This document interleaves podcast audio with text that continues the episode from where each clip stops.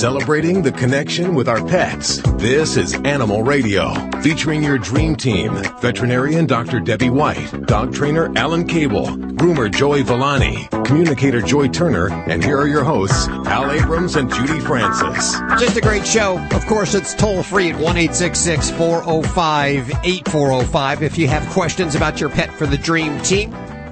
On the show today, Laurel Braitman and this brand new book called Animal Madness. I'm going to be talking about some of the behavior problems that dogs have or animals have in general. And uh, also, Dr. Marty Becker is back today. Animal Radio veterinary correspondent Dr. Marty Becker talking about either pet food myths or oral care. We don't, don't know. know. what his topic is today. Either one, it'll be fine. And another coin. great hero. Uh, what are you working on, Joey? I'm going to talk about how fatty um, oils um, can directly or indirectly um, impact your dog's coat and skin. Oh, I would imagine that fatty oils could make it better. So we'll find out in just a few minutes. Am I right? Maybe not. Yeah, you never know. Never you know. never know. Tammy, what are you working on there in the newsroom? We're working on ferrets. Ferrets. We talked about ferrets Uh-oh. last week. Yep. There are four places in the United States that ferrets are illegal, even though you go into any pet store in any of those four places and they got ferret products galore. well, one of those places is thinking this through again, saying, why did we make ferrets illegal again? Ooh. Hmm, maybe not. I'm going to stick not. around for that. I think I know who. And I think that'll be a Uh-huh. great step forward for ferrets. You bet. Long live the ferrets. Okay. Love let's, ferrets. let's hit the phones. Toll free 1 405 8405 for you. Hey, Charles. Hey, how's it going? Good. You're up to bat. What's going on? Um, well, um, uh, last week, uh, uh, last Saturday, my six and a half year old Mastiff, I came back from an overnight stay, and uh, he was uh, in the backyard, uh, the big fenced in yard, all jumping around, happy to see me. I let him out, and he does his usual run out and run around a little bit, and then uh, uh, all of a sudden, his uh, back legs kind of gave out a little bit, and uh, his hair came back up on his on his back, and and his front leg got kind of fluffy or or kind of give away a little bit.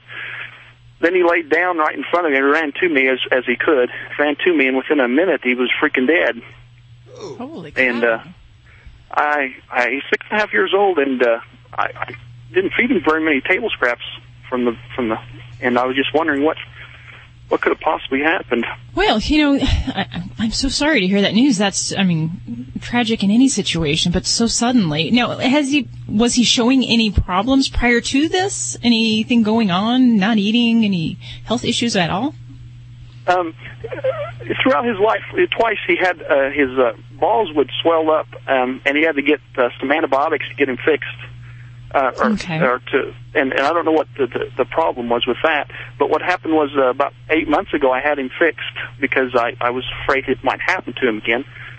He, he got he gained a little weight, and then um, he started losing a little weight. But he, he he had white hair. His black face started to turn white, like an older dog, you know Mm-hmm. but I, I I don't know. You know, um, I just Okay. it just got me. Um, the, the lifespan of a mastiff. I, I read some places in the, on the internet were six to eight or ten. I don't know, and uh, Yeah, I, I don't know what. I did wrong or what do you think happened to my dog. Well, I mean, it, it, it may be all speculation as far as what I might say, but in a in a dog of that age, in a giant breed dog, that is a actually a full lifespan. Um, six to eight, I'd say, is typical. I occasionally see some giant breeds ten and older, um, but we know that we just get cheated with these breeds because they don't live as long as those little yappity um, chihuahuas and the small breeds. Um, longevity is the smaller the creature, they usually, at least in the dog world, the, usually they last longer and they live longer than the giant breeds. Um, the number one thing I think of when we have a sudden death in a giant breed dog without any other kind of signs leading up, uh, the first thing I would look at would be the heart, um, because that's going to be my first um, thought of a very sudden type passing. Um, but you know, there, there certainly could be other things along that along in there as far as other types of organ dysfunction or even a toxicity. But I'd have to say, number one, I, I would think that um, he could have had some kind of abnormal rhythm or uh, some underlying heart issue that uh, presented itself. Um, But like without uh, what happened? To, what happened to John Ritter? Remember John Ritter? The he died really quick from his aorta exploding. Do you think it was something like that, or Well, that would be a little unusual for a dog, but um, if we're talking about um, heart rhythms, kind of like people who have sudden cardiac arrest, you know, a guy who's out skiing in the fittest part of his life, and there's an abnormal rhythm that the heart can throw. Um, so that might be the case. Um, could be actually some kind of organic heart disease, so something else structurally that was wrong. And and I'm totally speculating because really the only way we could know is if we had an autopsy done or what we call a necropsy in um, animals, and that's you know really where we do an examination uh, and we and we look to see internally what uh, potential changes might have happened. But that would be at least my my first thought for you. And um, I guess the good thing is that he didn't suffer. It sounds like he went very quickly, and uh, you were nearby. Well, so you think he had a, a full life for the most part, and number two, I you don't think I really did anything wrong. I tried my best to. And he was a very happy dog. Yeah, no, I, you know, I think you, you, you did get, unfortunately, the shorter end of the giant breed longevity. Um, so I don't think you did anything wrong. Um, you know, and some people with Great Danes and the large breeds at that age, you know, we, we do feel fortunate. Um, we'd love to squeak out a couple more years. Um, but I think really, you know, I would not feel bad. Uh, I would take comfort that he was with you and that you did provide very well for him. That's a long life for the breed there. It's ironic that the yappy ones live longer, isn't it? Yeah, something about the orneriness, I think, with the little ones. Uh, you know, they, they just have that, that little feistiness that they uh, seem to have a little more lease on life, I guess. it's sort of the same around here. 1 405 8405 to connect with any one of the Dream Team right now. You're listening to Animal Radio. Call the Dream Team now at 1 405 8405. Radio is underwritten by Natural Balance Pet Foods, the finest food and treats you can buy for your pet. No matter which formula of Natural Balance Pet Food or solution-oriented treat you choose, it will truly be the food for a lifetime and a treat to treat 'em right. Visit naturalbalanceinc.com to learn more. Hi, I'm Jimmy Van Patten, and I'm here to talk to you about our solution-oriented treats for cats and dogs. Natural Balance Pet Foods offers several nutritious treat formulas with tasty solutions for pets. Our treats feature unique ingredients like venison, duck, and salmon, accented with cranberries and pumpkin, and offer grain-free options. At Natural Balance, our philosophy is to provide pets and their owners the food for a lifetime. Natural Balance treats truly treat them right. For more information, visit naturalbalanceinc.com. Geico Motorcycle presents Reflections from the Road. Every time I rev my engine down an open stretch of road, I'm glad I switched to Geico Motorcycle Insurance. Because nothing feels better than saving money with Geico. Except maybe the time I saved a life. A squirrel's life. Gave that little feller mouth to mouth and then he bit me. On second thought, saving money with Geico probably feels better. Geico Motorcycle Insurance. See how much you could save. Get something started. That's the sound of a Kubota RTV utility vehicle. Maybe it has a Kubota orange paint job, maybe camouflage, maybe it has two seats, or maybe it has four. There might even be a comfortable factory installed cab with heat and air conditioning.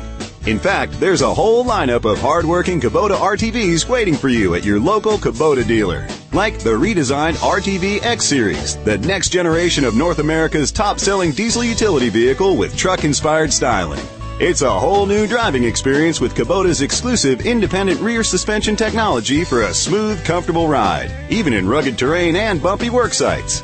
With so many RTV options, it's easy to find the right one for you. Then start saving with low rate long term financing available now. Kubota RTV utility vehicles, built for the best things in life. Visit Kubota.com to find your local Kubota dealer. Hi, this is John O'Hurley. You're listening to Animal Radio. And remember, most importantly, please spay or neuter. Dogs or cats, horse or emu, animals are people too. A little terrier named Millie has been nicknamed Sparky after biting through an electrical cable and surviving a 240 volt shock. Sparky bit through a refrigerator cable and was thrown across the room, and the shock damaged the roof of her mouth, leaving her with severe burns and swollen lips. She was given a 50-50 chance of surviving, but after some antibiotics, having four blackened teeth removed, and some tender loving care, Sparky pulled through. Experts suggest hiding all exposed electrical cords from pets, especially younger dogs and pet rabbits. I'm thinking Sparky's gonna be sticking to rawhide from now on. I'm Britt Savage for Animal Radio. Animals are people too. Animal Radio.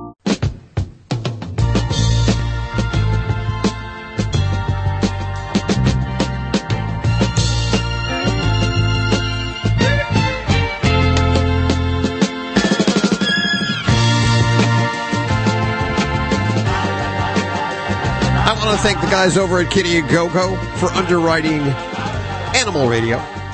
They bring you six attractive litter box options and colorful designs, especially suited for smaller homes or apartments. You know, where the traditional litter box could be an eyesore. Available at kittyagogo.com. That's kittyagogo.com. And as I always say, please enter those letters carefully.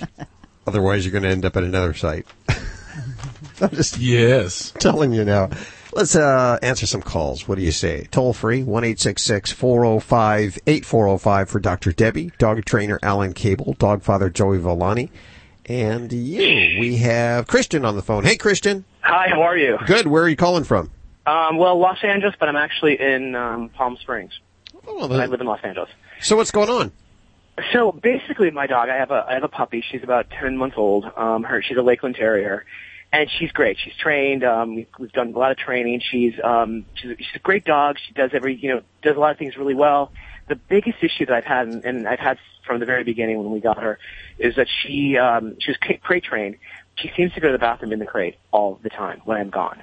Um, and it's, it, it could be, and I don't leave her for very long. The most longest I've ever left her is about four and a half hours. And usually it, it, could, it could be an hour, it could be an hour and a half, it could be two hours. She just seems to go to the bathroom. It's, it's, uh, she does, she does both things. So it's, it's sort of, I don't know how to stop it. I've talked to the trainer, I've talked to the breeder, and no one seems to really know what, you know, what, what the problem is. Um, I had done, I've been doing a lot of research, and one of the things that I found online that, uh, a lot of dogs suffer, um, from separation anxiety. And I think she could have that, um, but I don't really know what the deal is or what the issue could be. Hey, you sound like a nervous guy. You sound a little excited and, and like this is really bothering you and, uh, and, and, and keeping you up late at night. Is that the way it is for you? Well, you know, it, it, it yeah, it does because you know at the same time, she, you know, she's a great dog. She's such a good dog, and I just don't understand, you know, what's sort of going on in you know in her mind. And obviously, she's an animal. I I, I I understand that, but um, you know, it, it's like if it is separation anxiety, is she nervous? Is that if she's doing it because of nerves, or is it just out of spite? Which I don't think that's really it. I just, yeah, I don't know. No, it does. no. It Well, you tell me this. You, you know, Christian, so much of what dogs do is dependent upon what we do. So tell me this. Is, is she, uh, excited and anxious when you leave? Does she have separation anxiety? You would be the one to know that. You know, I don't really notice it. She she's pretty she's pretty quiet, but then I have heard when I walk out the door and I'm going into the garage, I hear her barking and howling. So yes, obviously And, and so, so you come home, so you come home and she's, she's gone to the bathroom in her crate. And then what's the first thing you do? I just sort of look at her and I, you know, I mean, I don't really discipline her too much because I'm, I'm told that you can't really do that once they've, you know, they don't, you don't, you don't catch them. So yes, I know Yeah, she, she's just- done it. Yeah, what do you do? What do you do and what do you, what do you do and what do you feel? What do you feel and what do you do? Well, I sort of say to her, you know, I look at her and she knows, she gets that look because she's sort of on the ground and she's kind of like, she's afraid. She realizes she's done something wrong. okay, so look at, But I don't She really, looks don't- at your body. Her. I say, I, I'm sorry? Uh, let me tell you something. The other day, you know, my dog, he, uh, he pretty much hangs out all morning long. He's very quiet. My wife sits in her chair and he's developed this habit where every time my wife sits in his chair, he gets up and he goes to the door and he goes. And basically, you know, he makes that sound and he goes to the door when he has to go out. But in reality, he doesn't have to go out. And my wife picked up on this real quick. He decided that, oh, I can control her and I'm going to play this little game now because every time she sits in the chair and I make that sound, she pops back up. So he very uh-huh. cleverly figured out that he could manipulate her and it only lasted about a, a day or two because she started ignoring him and that stopped. So much of what dogs do is dependent on what we do. So the first step is you always take your dog to the vet. You make sure there's no problem, uh, physical problem with going to the bathroom. The second thing is how old was the dog when you got her? Three and a half months old. Okay, so I don't know what the breeder did, and I don't know what the uh, the person who uh, actually uh, had the pu- had your dog, had your little puppy, uh, did. But you know, a lot of times when dogs get used to going in the kennel right from the time they're little, because they're left in there for a long time, they're used to going uh, to the bathroom with something under them that's a hard surface or a wired surface. They're used to going in the kennel. They just continue to do that. Now, when you say your dog knows, when you say your dog knows she did something wrong, she really doesn't know she did something wrong. What she does know is your body language. She knows that you're not happy with her. She can tell that you're not happy. She pretty much probably doesn't know why you're not happy when you catch her going to the bathroom in the kennel, but she knows you're unhappy.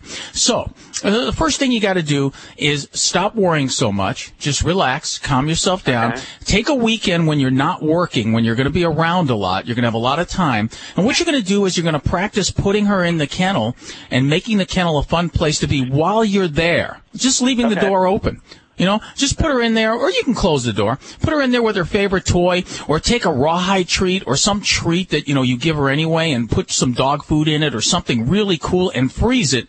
Put it in the freezer, and then stick it in there with her, and just keep your eye on her. Go about your business.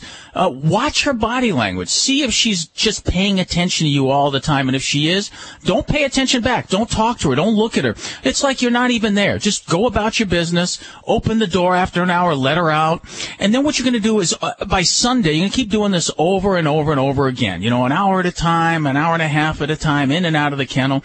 Going to actually go outside. Go outside of the house for a half hour. Come back. But see if you can peek through the window because that way you can see if she starts to go to the bathroom. And if she does, you can catch her in the act.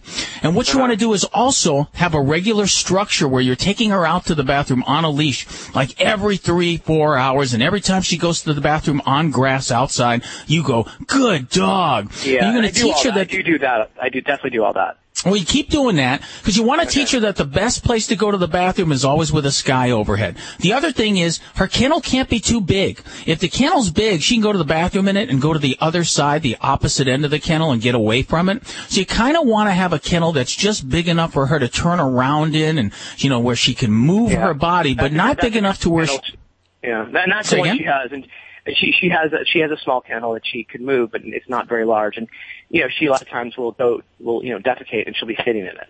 Um, well, have you ever, have you ever actually caught her doing it? Have you ever seen her do it? I have not seen her do it. No. Okay. So what you're going to do is you're going to you're going to teach her that the best place to go to the bathroom is outside with the sky overhead, and you're going to stop reacting to it. So when you come home, let's say you catch her, or you come home and there's poop in there and there's pee in there, don't say anything, don't look at her, take her outside, put her where she can't see you, clean it up with an enzyme cleaner. Very important because if you don't get rid of the smell, they'll keep going in the same spot just because they smell it, you know, so they'll keep going there too. But you know, the odds are if your dog has separation anxiety, which it doesn't sound like she does, she's going to follow you around the house. She's not going to let you out of her sight. She's going to be real nervous when you leave, real, real, real nervous, real uptight, real tense, real anxious. So she's just gotten used to going in the, in the crate. And that's my guess. My guess is when she was a puppy, she got used to going in the crate and she's just continuing it. So you're going to teach her that it's not okay to go in the crate. You don't want her to do that. And you're not going to do it with words and you're not going to do it with human, uh, you know, interaction. You're going to do it by, by using dog language. And dog language is you got to catch her in the act and you got to go, uh, no. And you put her outside. Good dog. That's why you need to do it on the weekend. You need to actually hide outside, stare through the window, catch her in the act, run in, grab her and go, no, and take her outside immediately. Okay. if you can't catch her, you can't correct her. Right. You got to be able to correct her. Don't freak out. Just remember, dogs, they watch you constantly. They got nothing but time on their hands. And all they do is watch the way you react. They don't listen to you. They watch you. And if you're a calm, compassionate, trustworthy, uh, consistent leader, your dog will follow you and will mellow out and will stop going to the bathroom in the crate. You just got to catch her doing it, and you got to make sure that you train her when you're there. Put her in the crate while you're there, and then start leaving the house and coming back in longer intervals. Start with 20 minutes, then a half hour, then 45 minutes. If she hasn't gone, lengthen it over the weekend and keep doing that. And uh, I think you'll be able to easily teach her that going to the bathroom outside is what you want, with a sky overhead, not a roof overhead. That's the key. Yes. Thanks so much. Thank you. Take care. It's toll free, 1 405 8405 to any one of the Dream Team. Big thanks to those that make Animal Radio possible and underwriting this hour comes from Kitty Agogo. Not only are they funding this important programming, but they happen to make the coolest litter tray on the market and it's easy to clean. I'm telling you. Each litter has these decorative hoods. They don't even look like litters. I tell you, when they're in your house, they're like hidden. You don't even, they don't even stand out as a litter box. Well, they have the six different colors. The colors include the, uh, well, the polka dot, the flower print, the burl wood, black lacquer. I really like the black lacquer. The leopard print and the metallic silver. Yeah, they just blend in with whatever decor you have. They're easy to clean. Simply pull out the litter tray, pull the rake forward, and scoop clumps into the waste receptacle. You don't need any cartridges or anything special for this. This is so easy to clean. And the, the little hook on the back. It the- keeps the scoop right together. You know how you're always putting the scoop down somewhere and you can never find it or it's in a different location? This has a place on back. You just hook the scooper right there. It's hidden on the back, but you just grab it and you can scoop it out and then you put the scoop back on the back and it's all together. And it's made of the highest quality injection molded, high impact stain resistant plastic. It's going to last a long time. Check out kittyagogo.com. That's kittyagogo.com. Thanks, guys, for sponsoring Animal Radio. You're listening to Animal Radio. Call the Dream Team now at 1 405 8405. Hi, it's Alan Cable. Thanks for stopping by. Today we're going to talk about something unpleasant to you and me. Very unpleasant, but totally natural to some dogs. I think you probably figured out dogs will eat just about anything, including their own you know.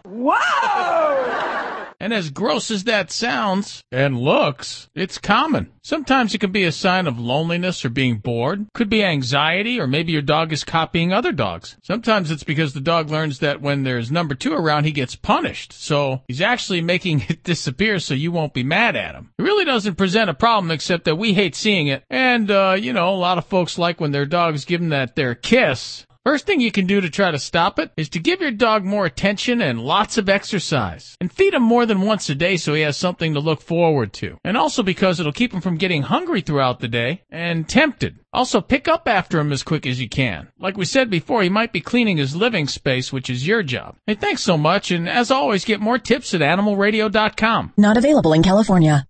Do you have startup capital and are looking to invest in a booming health-based business?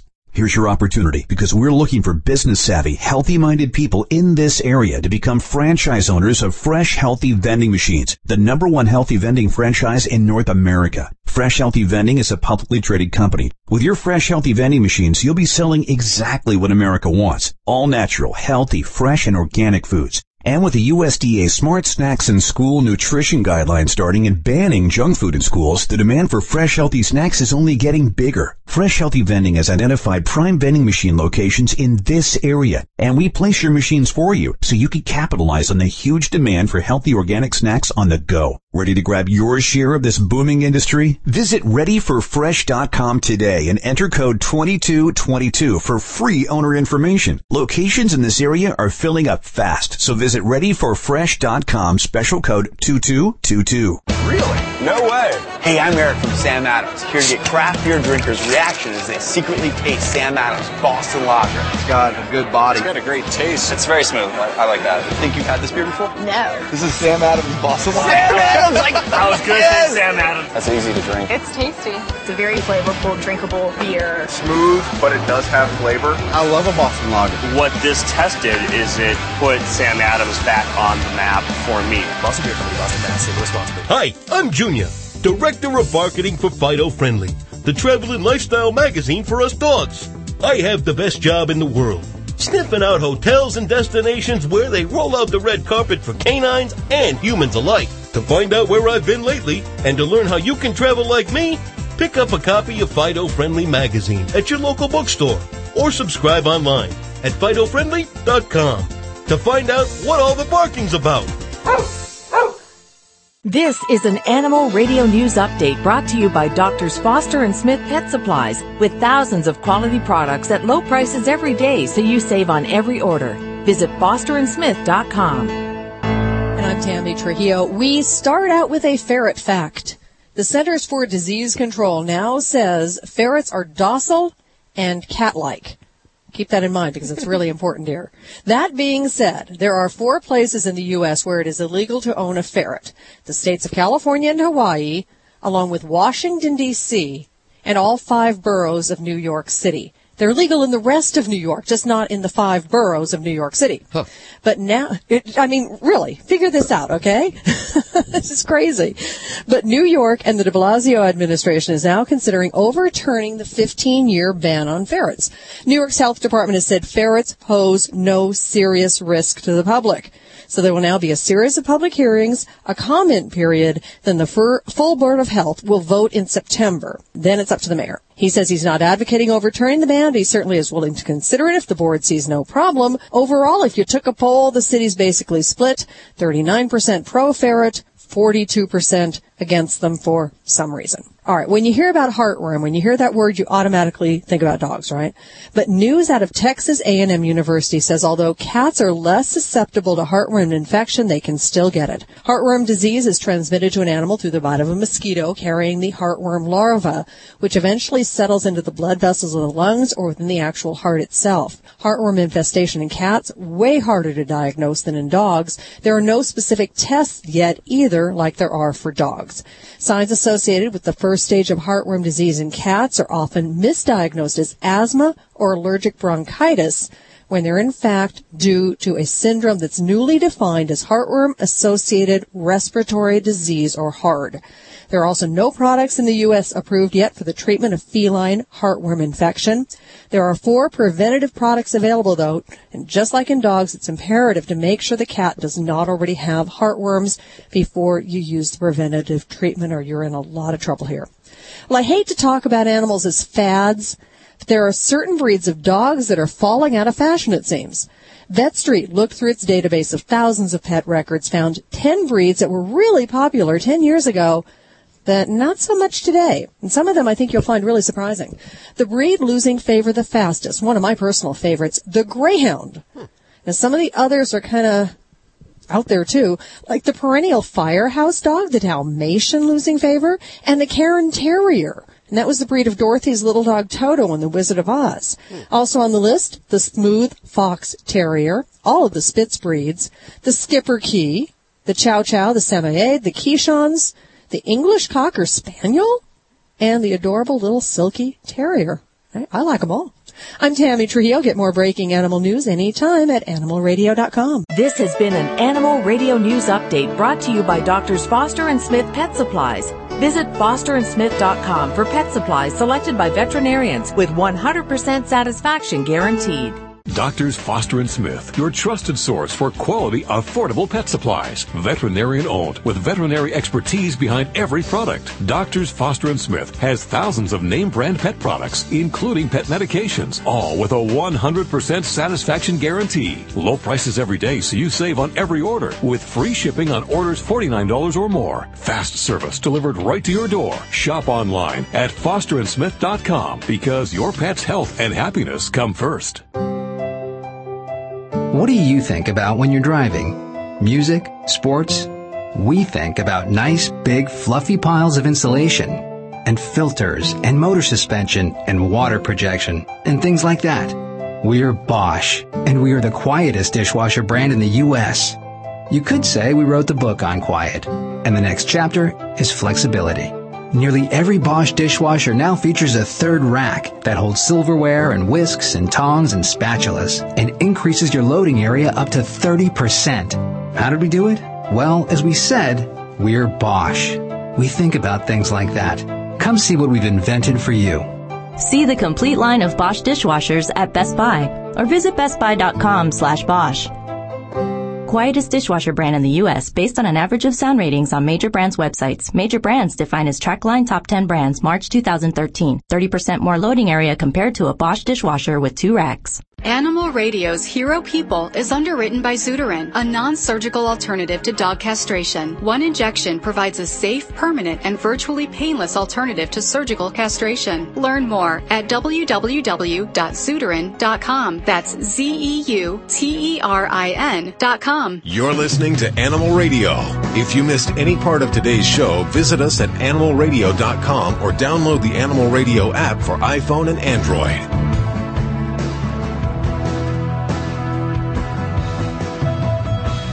This has become my favorite part of Animal Radio now, the Hero People segment. I'm so delighted that there are so many people that are helping the animals out one way or another. If you want to nominate someone for this segment, send us an email. Your voice at animalradio.com. Your voice at animalradio.com. You can also call your phone number there at 1 405 8405 and tell They you. They can do that. I'd love it. Okay, so nominate somebody if you know, and it doesn't have to be they're helping thousands of pets. It could be one single pet. We want to highlight the people that are doing. It doesn't even have to be a animal. pet. It could be just a, a wild, A wild animal, animal. caught in a trap or something that somebody helped. It We wanna know. anything. Yes, just people that gone out of their way to do go above and beyond. And today we have Linda Spurlin-Dominik. She is one of the founders of the Guardian Angels for Soldiers Pets. Hi, Linda. How are you doing? Just fine. How are you? Good. Where are we calling you today? What state? Uh, I'm in Texas. Texas. They make them big there, don't they? They sure do. the animals, I understand, are even big there. So tell me, you're the founder of this Guardian Angels for Soldiers Pets. What do you guys do? Well, our primary purpose is helping our deploying military service members uh, going into to a combat or designated combat area, peacekeeping, humanitarian type missions. So when you say help them, and I got to get this right, I don't know how you're helping them. You're taking care of their pets while they go into service? Uh, part of it, uh, one of the programs is our foster home program. okay. uh, where we have uh, individuals or families that have registered with us, been vetted uh, to care for the pets that are submitted through our organization uh, during specific foster term, which could be anywhere from three months to a year, depending on the situation. And then we have a military pet assistance fund, which is helping primarily right now, or trying to help our homeless veterans with pets so they are current on shots, spay neutered, microchipped before they're actually placed into one of our foster homes. Mm, Is this a national organization? Yes, sir. hmm All 50 states. Have you ever rejected any pets? Do you accept all pets? Do you ever have horses or anything that you Uh, can't we care for? accept domestic animals, um, compa- primarily companion animals, dogs, cats, rabbits, horses, snakes, guinea pigs, gerbils. Give me an example of a like a current case. Well, right now, most of our com- or most of our submissions for the deploying have been related to peacekeeping. A year in South Korea, Mm-hmm. uh, special ops, uh, which we don't really know where they're going. um, So you'll hold on to the dog, or you'll have one of your foster families hold on to the dog for a year. yes, That's amazing. And Yeah, how is we- this paid for? most of the foster home cost to us uh, are primary for recruiting foster homes. Uh, the actual pet care cost uh, is cared for by the pet owner, the same as if they were here. So there's no charge for the service for us to provide it, as far as that goes. But they they still are responsible for the regular pet care related costs during that foster term. Not all of our servicemen return. What happens in that particular situation? Well, uh, fortunately, we've been, or luck, fortunately, we've been very lucky that has not happened to us. Good. Um, that's the, you know, good news. If there was something to happen, uh, we have the commander or his, whoever of the unit, uh, has our contact information, would call here to our national office if there was a problem, like the pet owner got, you know, wounded or uh, hopefully not paid the ultimate sacrifice, um, then they would contact our national office here. How many animals do you have in the foster facilities at one time? Well, in the foster homes, keep in mind we have no physical facilities. Uh-huh. Okay, these are all these pets are goes into individual foster homes. Right now, currently, we have 33 in foster uh, since the first of the year. That is about one third less than we, or about two thirds less than what we normally have at this time. But of course, deployments are down. Was there anything that prompted you to start this organization? Well, I had heard of a, a deploying soldier, single soldier in outside of Toledo, Ohio, that was deploying back in um, de- December, January 2005, and um, went with me and another lady. Were working to get the animal from Toledo to Hot Springs, Arkansas, to her home. The other uh, lady that that helped started this, Carol Omedo, because she was in the animal rescue world, and she said she would keep the dog at her home. Uh, I guess remembers because the dog's name was Scooby Doo, so he always sticks in my mind. fortunately, a lady closer to where the soldier was in Toledo raised her hand and said, "I'll be glad to take care of your pet and give him back to you when you return." So everybody says, "Oh well, that's taken care of. We don't have to worry about it." And of course, I'm one of these people that you know learned a long time ago. If there's one, there's more. So I started doing internet search and deploying deployments, animals, and started finding where all across the country, major deployments at that time, half of them were having to leave their pets behind, primarily the single soldiers because they had nobody, you know, married soldier or mil- mir- military person. Um, you know, they got the wife and the kids to take care of the dog. Um, rare occasion, due to major medical, the spouse or a child in the family, then they may need us. Um, but our mission is is primarily trying to help those single military service members and what they call dual military. Husband and wife were both in the military, and back in 05, 06, and 07, they were deploying almost at the same time, even though they were in different units, because everybody was deploying. Now it's quieted down. Wow, you know, it's something that you that, that I would have never thought about, but you know, you really shed a lot of light on it for me right now. Thinking about how many people that have to that are in the military that have to be deployed that have pets and and have nowhere to put them, and it's really not something that I've I've, I've thought about much. And wow, this this is great. It's great of you. Yeah, there there is a lot of situations the mili- military run into that that in the early days, as I call it, of the organization, they hadn't you know really had the thought of it, and then they learned, ooh, I don't even have a pet plant. What do what do I do with Rover? Sure. You know? Sure. So since then, a, a lot of the bases they have workshops, and and they'll say, you know, they'll ask the simple question: Do you have a pet plant? What are you going to do if you receive orders that you're going to Germany for three years and the animal you have is not allowed in Germany? Well, Linda, you are doing fabulous work. I want to give out the website. It's Guardian Angels for Soldiers. And we'll put links over at animalradio.com. You are a 501c3, so I'm, I assume you're accepting donations. Oh yes, sir. That's the only way we are able to survive, and that's getting harder and harder every day. And while you are our hero person of the week, I have a feeling that there's a lot of people that uh, you work with that make this all happen that are also heroes. Oh yes, I have, not counting the approximately 3,100 registered potential foster homes in our network. We have 25 what we call administrative support volunteers stretched out all across the country. It takes a village. Uh, it it sure does, and and you know some people are going, how do you handle 50 states with 14 volunteers? I go very carefully.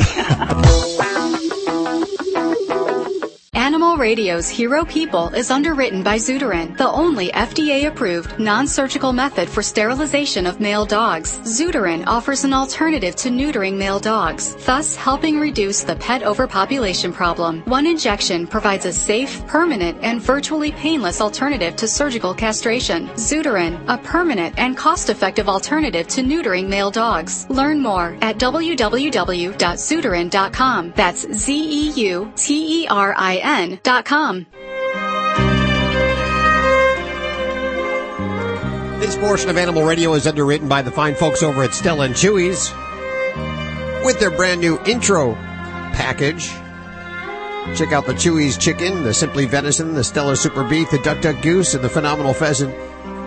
And with these intro packages, each one of them containing six small patties, you can decide which flavor your animal loves. And I know Ladybug, she actually likes them all. So She does. It was uh, really easy with her. Thanks, guys. Stella and Chewy's for underwriting Animal Radio. Hey, Joey, how are you doing? Hey, I got a um, I got a pretty um cool tip to talk about because it just happened to come up when I had this woman that had a German Shepherd, and a lot of people like to add fatty acids, um, usually fish oil or um, any type of. You, you can go into any um pet store and you can find these additives that that you'll put in your pet's food, and a lot of people think that when their dog has dry skin, it's going to help um you know get to take the dandruff away, and in most cases it doesn't. Now some cases it will, but in most cases it does not. This particular person um had their dog on a pretty pretty decent diet that was doing well, and she just started to notice that the dog was getting flaky.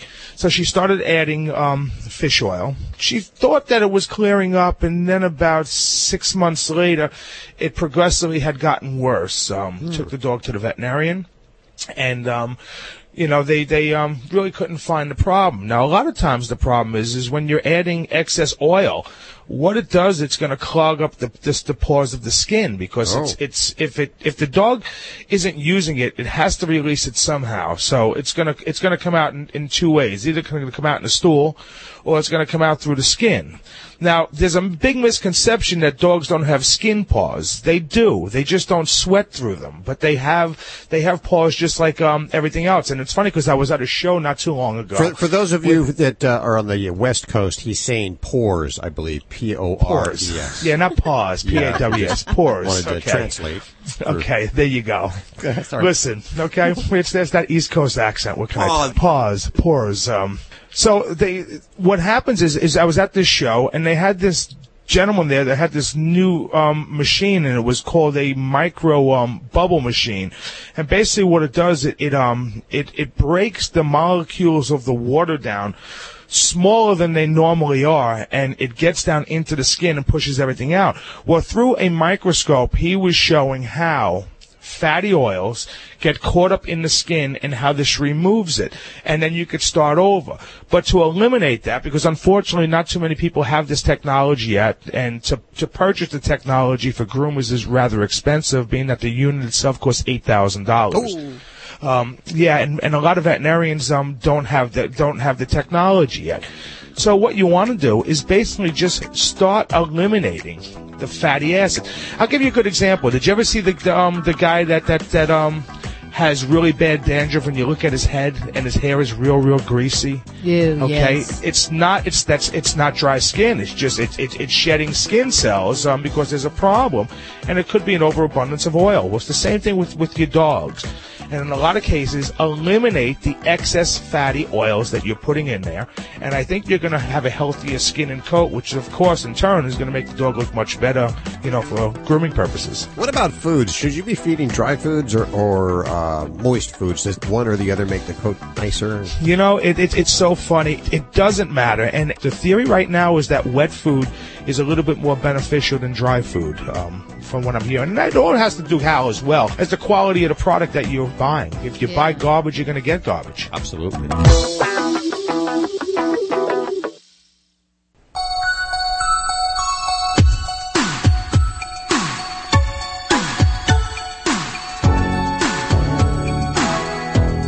It's Animal Radio, celebrating our connection with our pets. Toll free, it's 1 405 8405. Just a couple of minutes. Animal Radio veterinary correspondent Dr. Marty Becker will be back on today.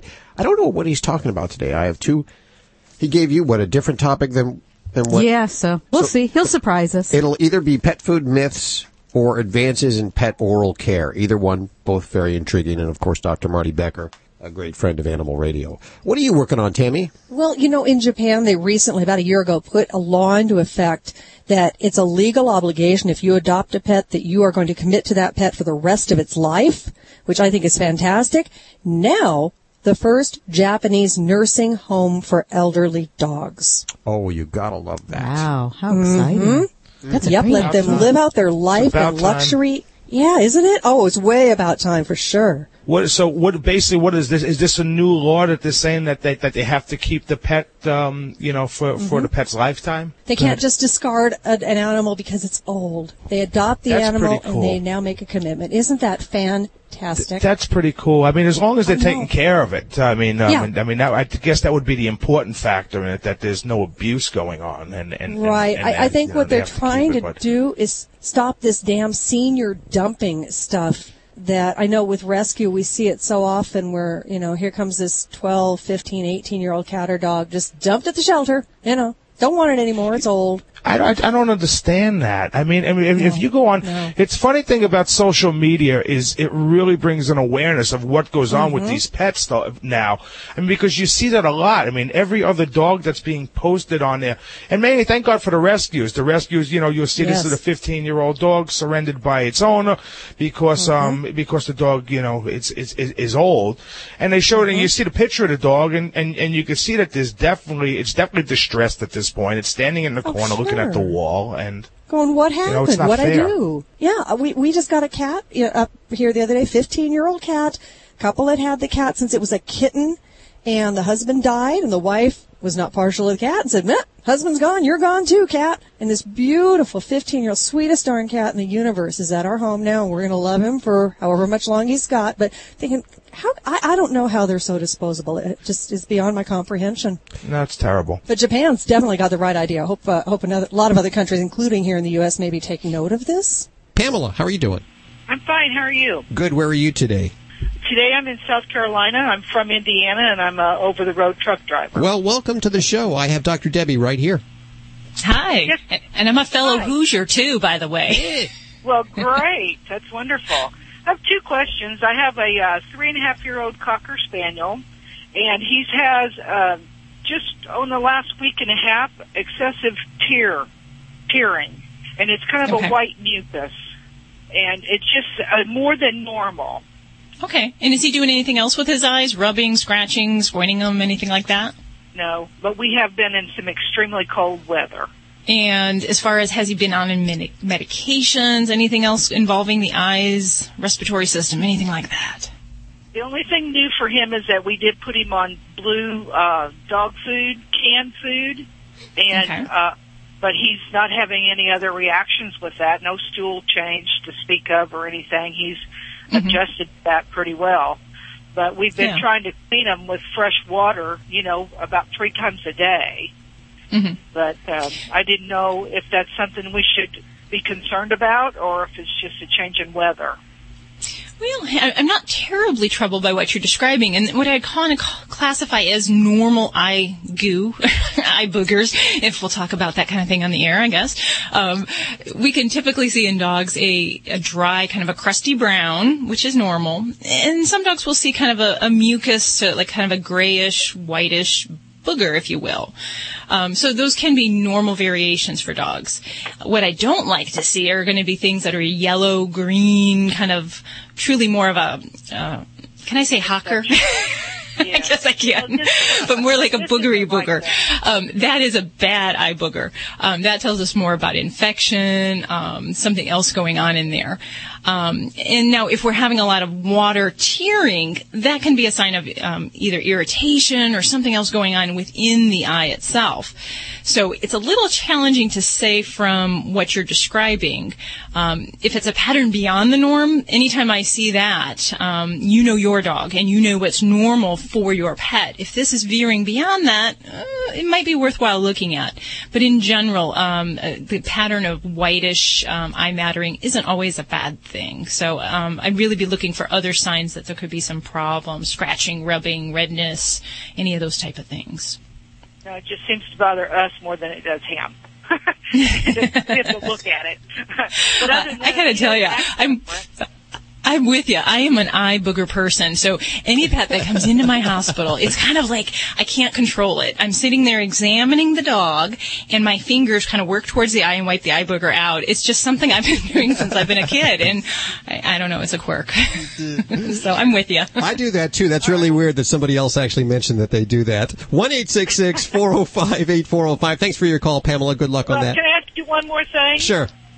Well, uh, we also have two cats that we're trying to convert to uh, a more holistic food, and we've tried them on Solistic and also on Blue. One cat takes to it, the other one has been like two weeks now and hasn't eaten.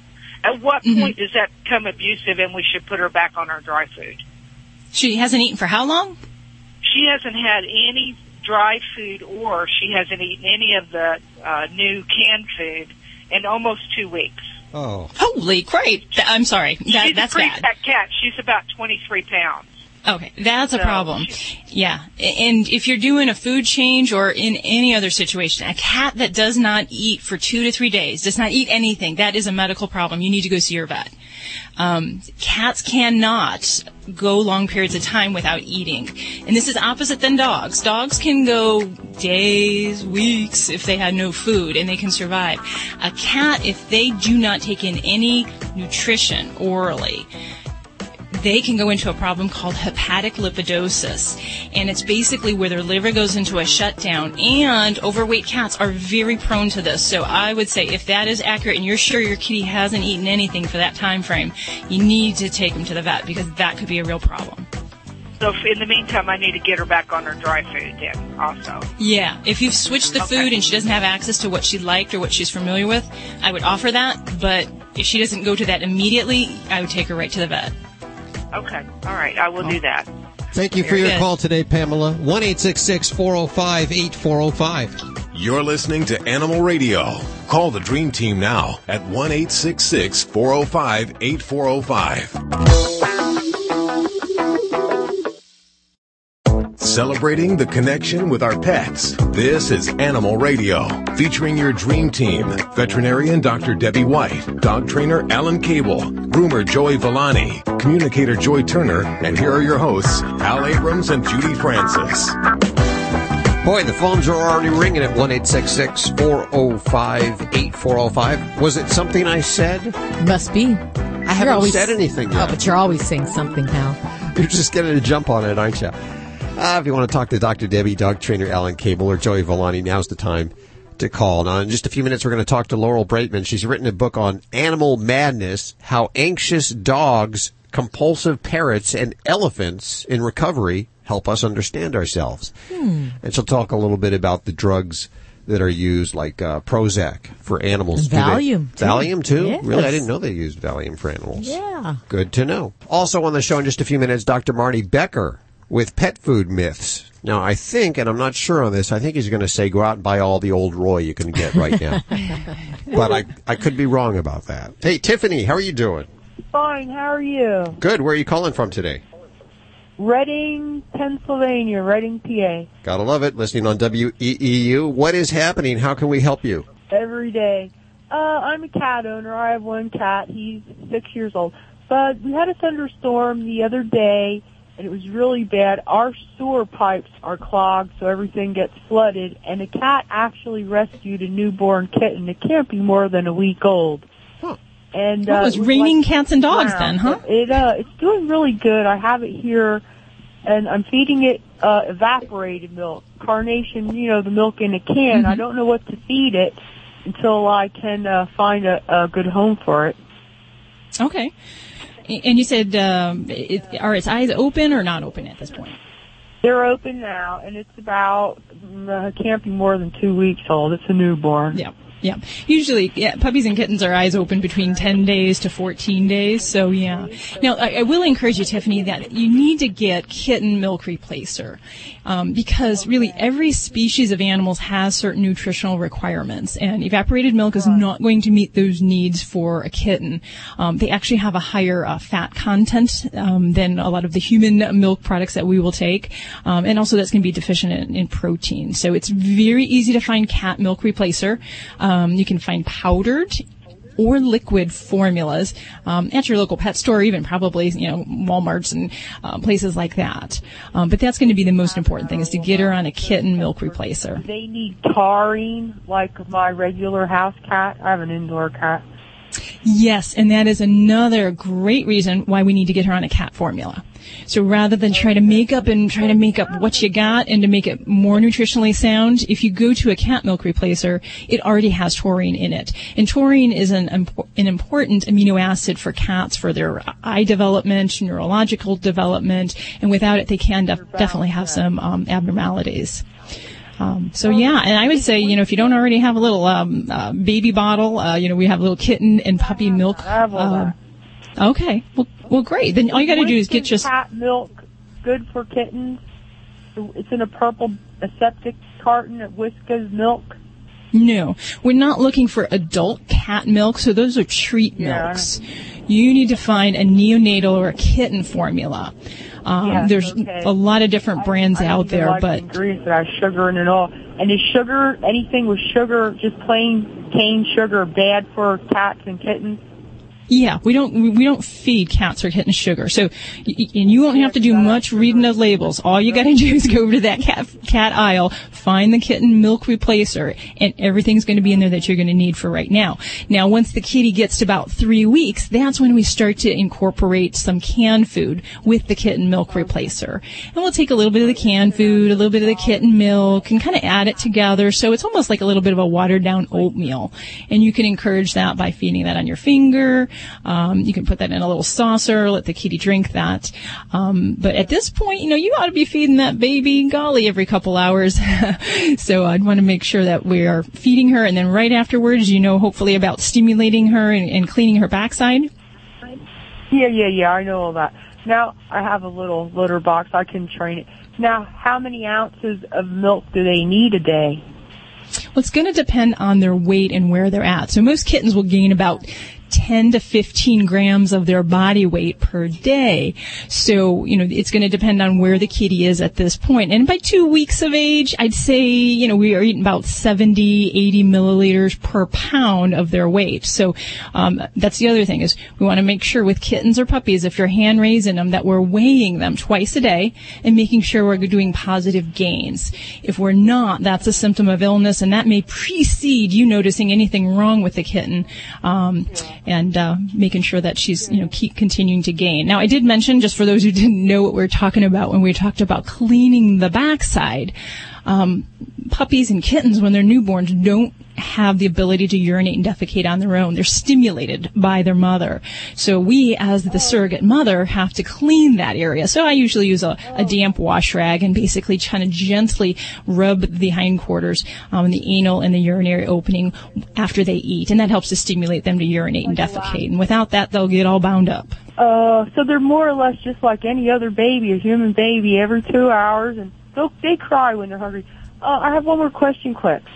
Mm-hmm. Are they more or less like how a bird is? If you find a baby bird falling out of the nest after a storm and it's abandoned, once a human touches it, the mother won't uh, come back for it? Not necessarily, no. So that's not not likely the case. Now, if you had a storm, I would certainly be worried that mom and or any other babies might be disoriented or lost in in the weather. So, if you didn't find a mom nearby and you've checked around and no neighbors heard anything, then I think you did the right thing taking this little one in. And especially, um, you know, neonatal kittens and puppies, they just can't keep their body temperature up. So, it is important to make sure that you're providing some um, outside source of warmth. Preferably, I like you know hot water bottles um, or heat lamps. Um, I prefer those over the heating pad because you can get hot spots on those and burn them. Dr. Debbie, yes. I was just wondering uh, if uh, I like give it to the mother and she turns away and don't take it. Is that like a, or let me uh, say it vice versa. If I would find the mother and give it to her, will the mother take the kitten back? Potentially, it, and it depends on you know if that mom is um, if she's tame, if she's feral, um, you know if she's in good health, if she has the other babies. So it's possible. Um, if you, I don't know that I would spend immense amounts of time if the cat's not in the immediate surrounding. Um, you know, I put it down in the middle of the tree, then on the, the sidewalk, and it wouldn't take it. I'm thinking because it didn't have anywhere to go with it. Mm, yeah, yeah. Well, I think you've done a good thing, and, and hopefully this little one will continue to thrive and, and get this kid on the right food, and uh, um, you know we'll see how she can do with that. Thanks yeah, for your- thank you. I appreciate your help. I'm going to put an ad in the paper to put her up to find her a, a good home. And I appreciate your help. I didn't know where to go. Thank you very much. God bless you. You're a blessing. Well, well, thank you, Tiffany. You're awesome. Thanks for listening. Thank you. Bye bye. Toll free 1 405 8405 to Dr. Debbie, dog trainer Alan Cable, dog father Joey Villani. You're a blessing. You knew that. We knew that. That's nice to hear. You're listening to Animal Radio. Call the Dream Team now at 1 405 8405. It's Sam Adams Summer Ale season. I love the summer ale. Cheers. Woo, summertime's here. I like the citrus, crisp and refreshing. It's light, it's not too hoppy. The grains of paradise add a nice little spice to the beer. Smooth, refreshing. It's summertime and time for Sam Adams Summer Ale. It's perfect. Be great for cookouts, spending some time outdoors. This is the experience for a Sam Adams summer. I could drink that all summer long. It's really a good beer. It really is. Definitely a good summer beer. Brewed especially for summer. Sam Adams Summer Ale. Boston Beer Company, Boston, Mass. Save responsibly. Geico presents Strange Savings Stories.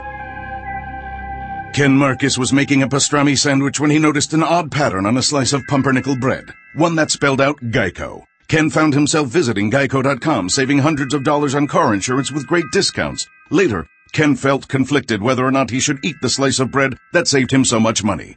But he was so hungry. Geico. 15 minutes could save you 15% or more on car insurance. Get something started. That's the sound of a Kubota BX Series, America's top selling subcompact tractor for over 11 years running. And it's easy to see why.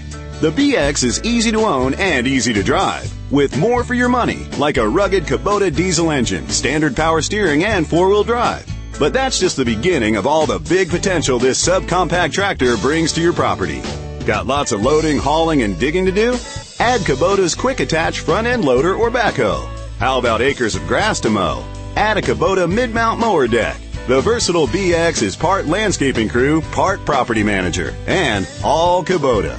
Now is an excellent time to make it yours with low rate long term financing available now. Kubota BX Series, America's top selling subcompact tractor of the decade. Built for the best things in life. Visit Kubota.com to find your local Kubota dealer. Hi, Joanne Worley on Animal Radio. Hello! And please spay and neuter your pets. Be a responsible pet owner. As a matter of fact, spay and neuter your friends' pets also.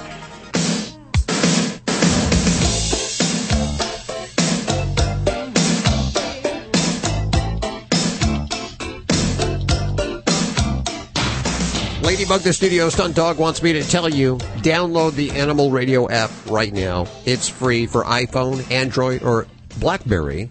And you can uh, browse the resources, listen to old shows, ask your questions of Dr. Debbie, Alan Cable, or Joey Villani straight from the app. It's a free download. Do it now, she says. She's jumping up and down. Her ears are wagging.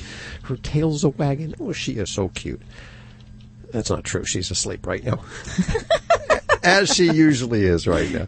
Hey, but she's here. She gets credit for that. Well, you've seen him on the Dr. Oz show. He's the author of 22 books that have sold more than 7 million copies combined, including three New York Times bestsellers. And best of all, he's the animal radio veterinary correspondent, Dr. Marty Becker. How are you doing? Oh, friends, good.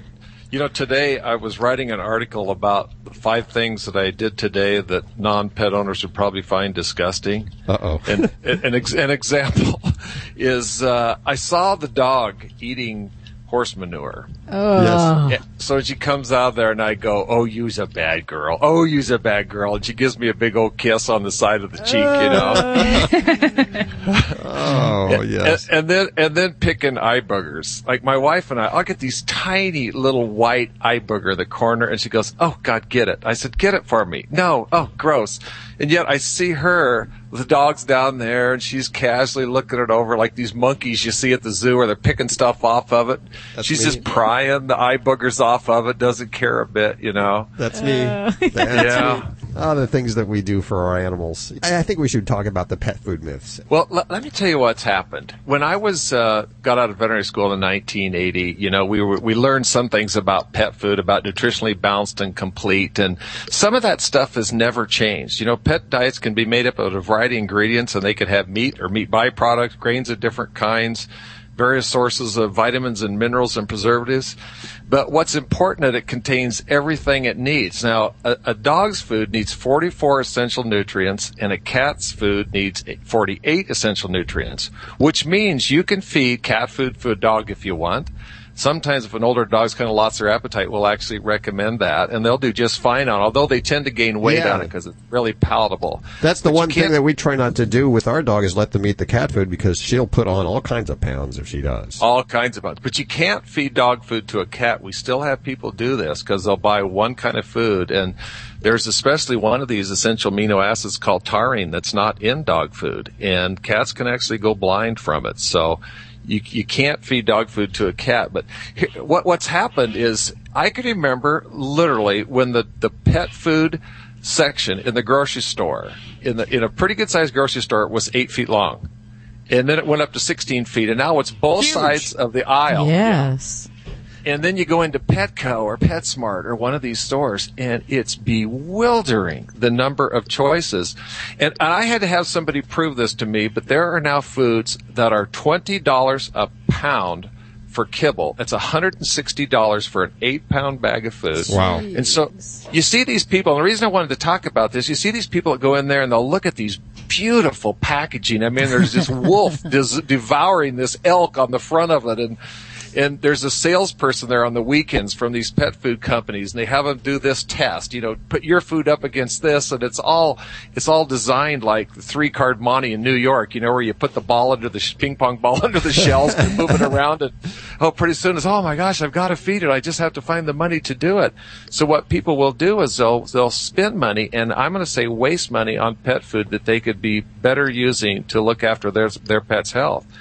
So l- let's start with this there was a recent article, six veterinary nutritionists at veterinary colleges. You're not going to get much more authentic than that. Uh-huh. Not a single one, not six veterinary be- nutritionists at six veterinary schools had ever seen a case of a nutritional deficiency come into the hospital. Okay. Which that means, that means there's millions of dogs and cats that are successfully fed diets that some people would turn their nose up at. They'd go buy a, you know, a discount store or a big box store or a pet store and think, oh gosh, that's so much less. I shouldn't feed that. They do just fine on it. And one of the new things we see now too is people talking about fillers. This is used with fillers. And they say it's, you know, it's got corn or it's got this in it that fillers. And what people will do is try to go, uh, you know, really it's kind of a, what would you say, a highly cover, colored and emotionally charged language. And it's maybe unconsciously, but it has the effect of provoking an emotional response and getting you to switch from, you know, from a, you, you form a biased opinion and you spend this money that you don't need to spend. Yeah. Well, so are you saying we don't need to spend the money? Because I know, for instance, uh, Judy, you had a cat that lived on Friskies for what, 17, 17 years, that's had all no he ate was problems. Friskies. And Yeah. yet I am, I won't put anything in my cat's mouth that I won't eat myself.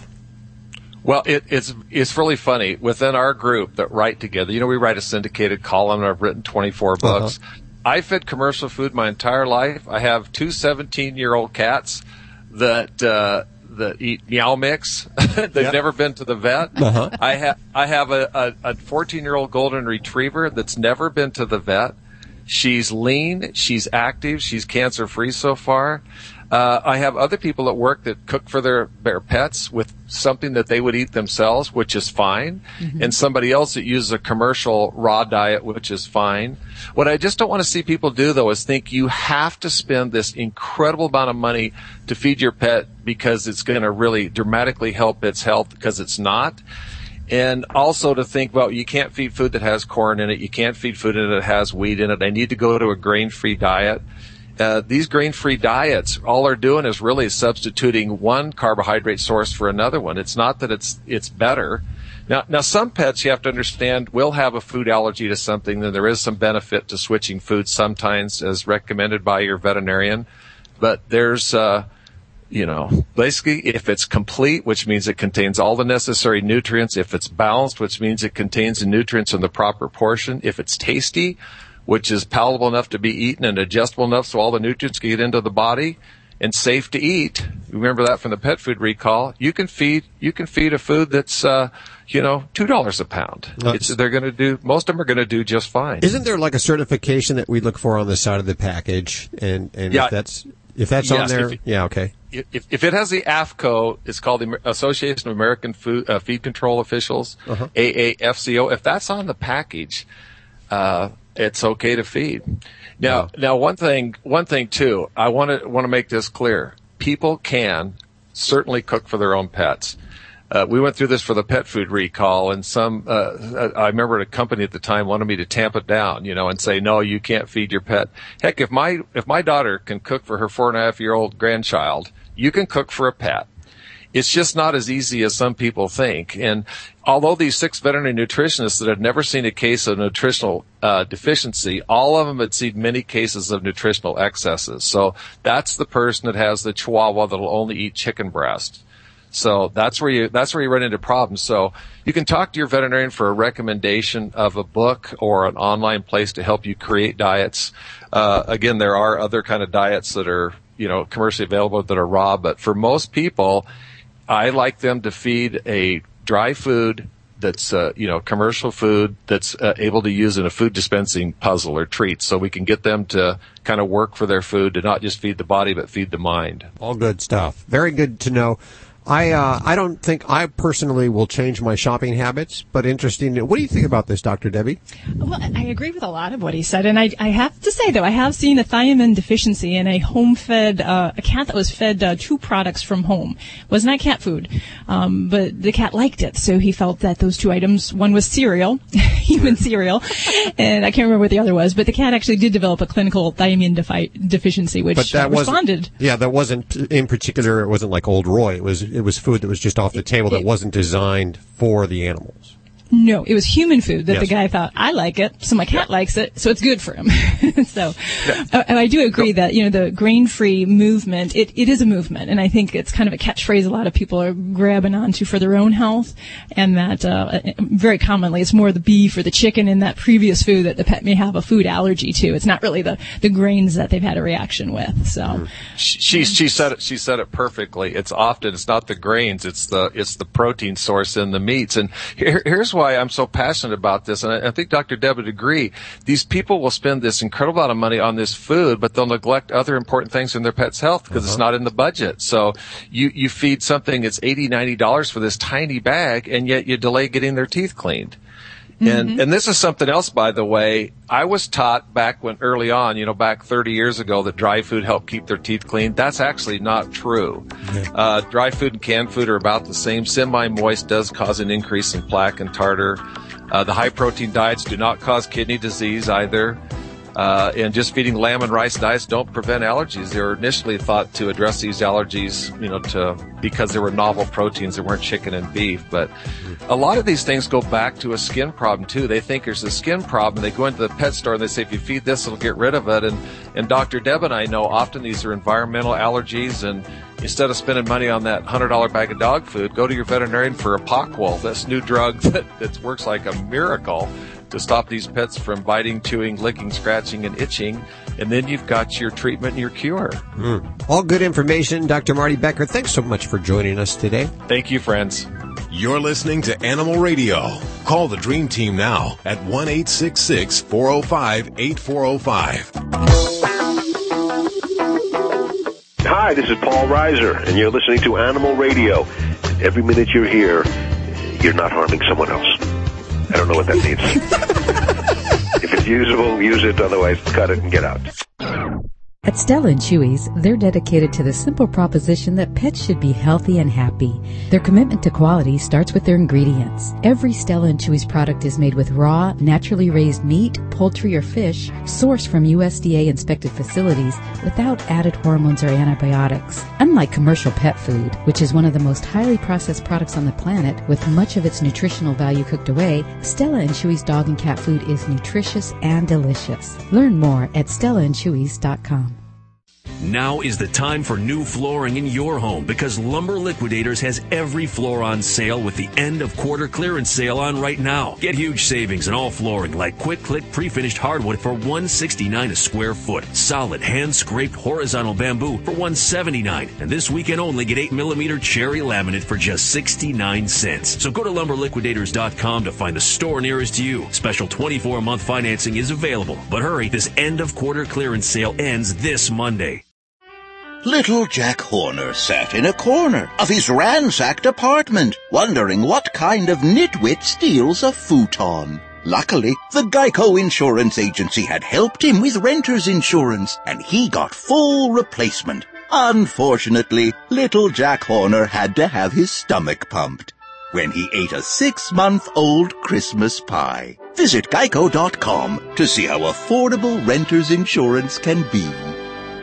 What dog food is specifically designed to reduce the risk of cancer, settle digestive upsets, reduce scratching and shedding? Canine caviar. What dog food reduces red tear stains and hot spots? Canine caviar. What dog food has probiotics that reduce the chance of soft stools and have a higher calorie count for better nutrient absorption? Canine caviar. So what are you feeding your dog? If you didn't answer Canine Caviar, visit caninecaviar.com today and get your pet started on a longer, healthier life. This is an Animal Radio News Update brought to you by Doctors Foster and Smith Pet Supplies with thousands of quality products at low prices every day so you save on every order.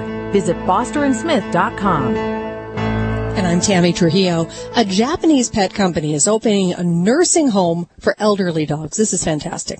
The Aeon Pet Facility provides round-the-clock veterinary care, a specialist gym, and a swimming pool. It also has a large grooming room and owners are able to stay with their animals as they live out the last of their days in luxury. The president of the company says he intends to use the first dog retirement home to hone the company's skills and establish an industry standard. Aeon Pet is already the largest specialty pet company in Japan. And in the past few years, health services in Japan have really improved. Just last year, new laws went into effect in that country that make it a legal obligation for pet owners to take care of their animals until that pet dies. There is a very different face in the collection of seventh graders pictures in the yearbook of a Texas middle school. Right next to this very adorable little blonde is a gorgeous Labrador Golden Retriever mix. Now that little girl is Rachel Benke and that dog is her epilepsy service dog, Taxi. He has been right by her side for four years and this year, well, he got into the yearbook. Taxi is able to predict when Rachel's about to have a seizure and he's also able to protect her from getting hurt when it happens. Taxi, by the way, is a seeing eye dog training failure. He flunked out of seeing eye dog training because what they call a cat distraction disorder. Taxi's not the only four-footed grad this year being honored. Shawnee joined his best friend Jessica Hayes of Lubbock, Texas. She and her service dog both wore a cap and gown as they walked across the stage recently at the Roosevelt High School graduation. This yellow lab senses Jessica's seizures 10 to 15 minutes before they happened. Happened rather, he was honored at the ceremony with a special treat and a certificate for, quote, outstanding service, loyalty, and companionship to Jessica. Well, quick two answer, two questions for you. Do you know where your smartphone is and do you know where your puppy is? Some 28 million Americans say they have had at least one of their digital devices destroyed by a pet. That is according to a new survey from Square Trade. Four out of ten say their pets gnawed through the power cord. Yeah, I'm one of those. One in three say their pet chewed their phone to pieces or uh, did something else to make it rather unusable. I'm going to leave that one to your imagination for the moment. Canines, of course, the leading culprits here. Puppies three times more likely to do the deed. In one out of four cases, the pets did the damage while the person was actually using the device. Yes, that would be me. Power cord, phone call, interrupted, puppy. Yeah. I'm Tammy Trujillo. Get more breaking animal news anytime at animalradio.com. This has been an Animal Radio News Update brought to you by Doctors Foster and Smith Pet Supplies. Visit fosterandsmith.com for pet supplies selected by veterinarians with 100% satisfaction guaranteed.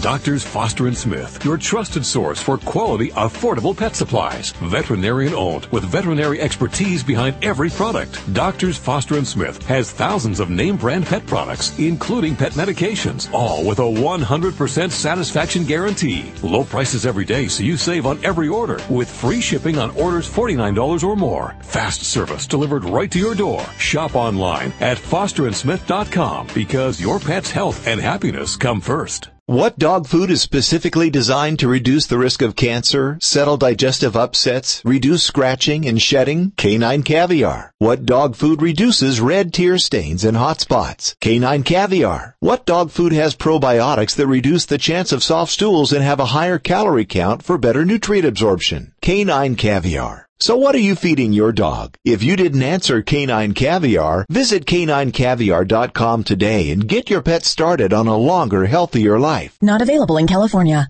Do you have startup capital and are looking to invest in a booming health-based business? Here's your opportunity because we're looking for business savvy, healthy minded people in this area to become franchise owners of Fresh Healthy Vending Machines, the number one healthy vending franchise in North America. Fresh Healthy Vending is a publicly traded company. With your Fresh Healthy Vending Machines, you'll be selling exactly what America wants. All natural, healthy, fresh, and organic foods. And with the USDA Smart Snacks and School Nutrition Guidelines starting and banning junk food in schools, the demand for fresh healthy snacks is only getting bigger. Fresh Healthy Vending has identified prime vending machine locations in this area, and we place your machines for you so you can capitalize on the huge demand for healthy organic snacks on the go. Ready to grab your share of this booming industry? Visit readyforfresh.com today and enter code 2222 for free owner information. Locations in this area are filling up fast, so visit readyforfresh.com special code 2222. I wish I were your dog Why is that? because you're so good. I am an attentive mom, maybe a little over attentive. I can I can definitely be kind of like a, a doggy soccer mom. I'm very I'm very involved in my dog's upbringing, and I'm very uh, I'm a tough parent, and I am a tough um, client for the veterinarian. Oh, I bet you are. You don't take your dog to another veterinarian, though. Um, no, I, I allow my husband to do most of the bad stuff, um, the mean stuff, and, and I do all the, you know, routine things. But uh, I'm a mama, so, you know, I can't look at my baby as a patient. She's my baby. That must be hard. I know that uh, my dad, who was a doctor, would never work on anybody in the family just because I guess they, it was too close. And that's sort of the policy in human medicine, but not so, I guess, for veterinary medicine. Oh, that's cool, man. Was your dad a general practitioner? No, he was a gynecologist. Really? that explains a lot. Yeah, I was I was bummed because I never got to go to take your kid to work day with him, which is For good reason, I'll tell you. All he had were sons. Uh, you know who we have on the phone? This is kind of cool. We're always talking about compulsive behaviors that some dogs have, anxious dogs, what they'll do when they're anxious. And there's a book out, brand new book out called Animal Madness, How Anxious Dogs, Compulsive Parrots, and Elephants in Recovery Help Us Understand Ourselves. And the author, Laurel Braitman, is on the phone. Hi, Laurel. How are you doing? Hey, good. Thanks so much for having me. Thank you for coming on the show. So now, a quick synopsis without giving away the book. What is a, a, a summary of what's going on in it? Oh, well, almost a decade ago now, I adopted a Bernese Mountain Dog. He was a rescue, and for the first six months, he was just a dream dog, sweet, affectionate, fine. And then he developed uh, debilitating separation anxiety and a number of other problems. And After six months? Up on, yeah, he was Ooh. fine for six months. Um, but he wound up on liver flavored Prozac and Valium and all kinds of other things. And I just was shocked. I'd only heard rumor of dogs being on these kinds of drugs. And I decided to try and get to the bottom of this. Like how, how do these drugs get inside of our veterinary clinics? And why? And do they work in the same way in, uh, in other animals as they do in us? Mm. Did they work for your dog? The Prozac didn't, but the Valium did. He had severe thunderstorm anxiety. And as long as we could drug him a half an hour before the storm hit with Valium, he didn't panic so much. Whatever uh, causes a dog to start having separation anxiety after six months? Was there an event that triggered that?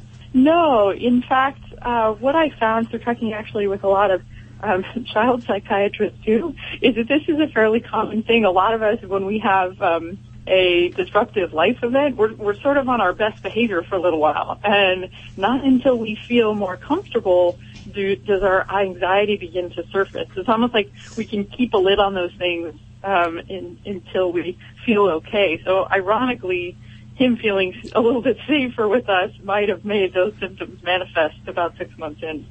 Wow. You were talking about Prozac. Now, Nike, the studio cat here, is on Prozac, has been on Prozac for how long, Judy? Quite a few years, Quite- yeah. quite a few years. He's nervous cat. He paces. He paces. What, what else was wrong with him? He uh, was He's urinating. spraying. He was spraying and pacing all over the house and just stopping and spraying. Has Prozac made a difference for him? Oh yeah, you know he hasn't sprayed in years, and he doesn't pace the house anymore. He's he's still you know he still has a little bit of anxiety, but he's a much calmer cat now. He's actually able to lay down and go to sleep during the day, where before he would just be on the the pace up and down up the stairs every window. He just couldn't relax. Yeah. What kind of case studies are you finding? Are you finding that it is successful or not successful? You know, it seems to be about as successful in other animals as it is in humans. That is, it really depends on the cat.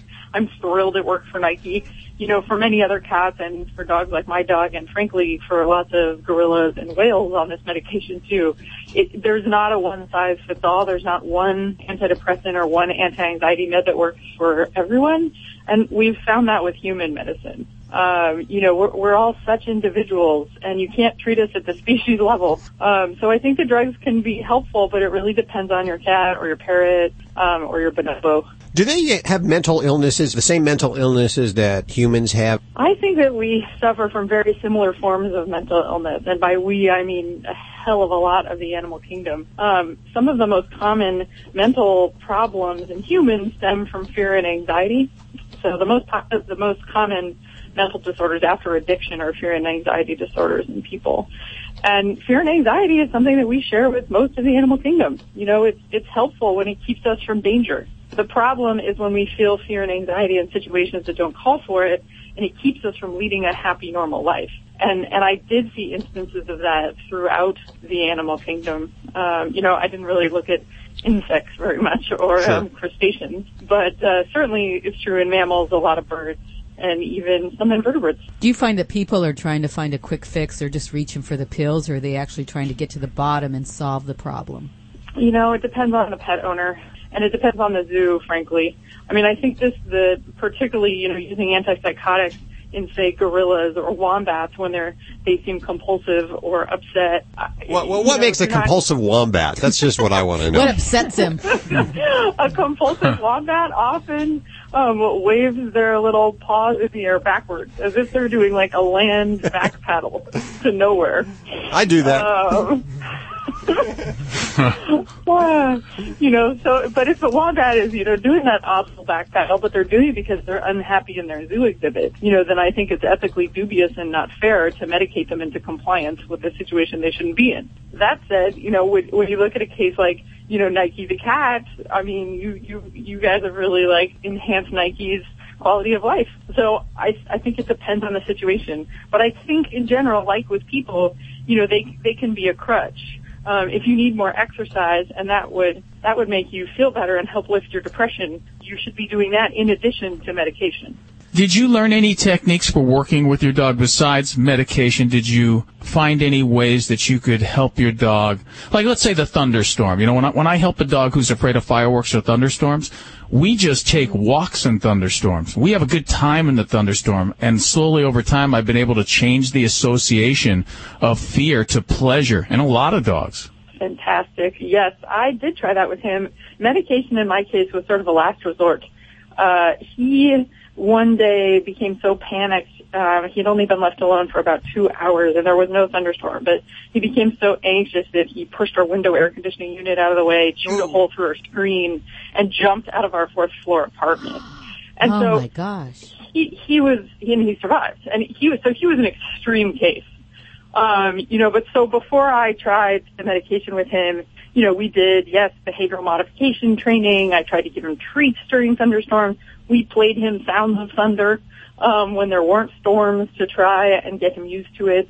Uh we tried exposing him to lots of other animals. We hired dog walkers. I mean i really i, I tried herbs Now, are you uh, typically a nervous person? Uh, I Yeah, know that you sound. I know that poor woman, you sound like a nervous. Well, well, my cat reflects me totally. If I'm ill, my cat's ill. Our moods are the same. Uh, You do sound like you do live life on the edge there, maybe a little stressed. Does that? I mean, yeah. Let me let me ask you this question: When you were going through this whole process, and you know your dog was developing this severe separation anxiety, what did it do to you? I mean, didn't it make you a nervous wreck? as after he jumped out of the house, that's when it became really difficult for me and and my ex-husband, my my husband at the time, um, because we couldn't leave him alone. I mean, he was 120 pounds, um, and he could be really destructive and he could really hurt himself, and so that was really stressful.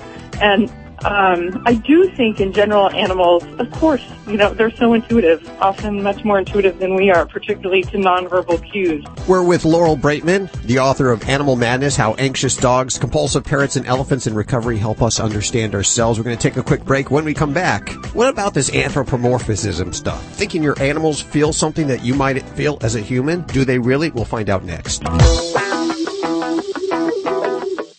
It's Animal Radio. Celebrating our connection with our pets, we are with Laurel Braitman. She's the author of Animal Madness. How anxious dogs, compulsive parrots, and elephants in recovery help us understand ourselves. Let me ask you this question: When you were going through this whole process, and you know your dog was developing this severe separation anxiety, what did it do to you? I mean, didn't it make you a nervous wreck, and you were just so concerned, and you couldn't sleep, and you were freaking out the whole time? I'm sure he was picking up on my anxiety. There's no way he couldn't have been.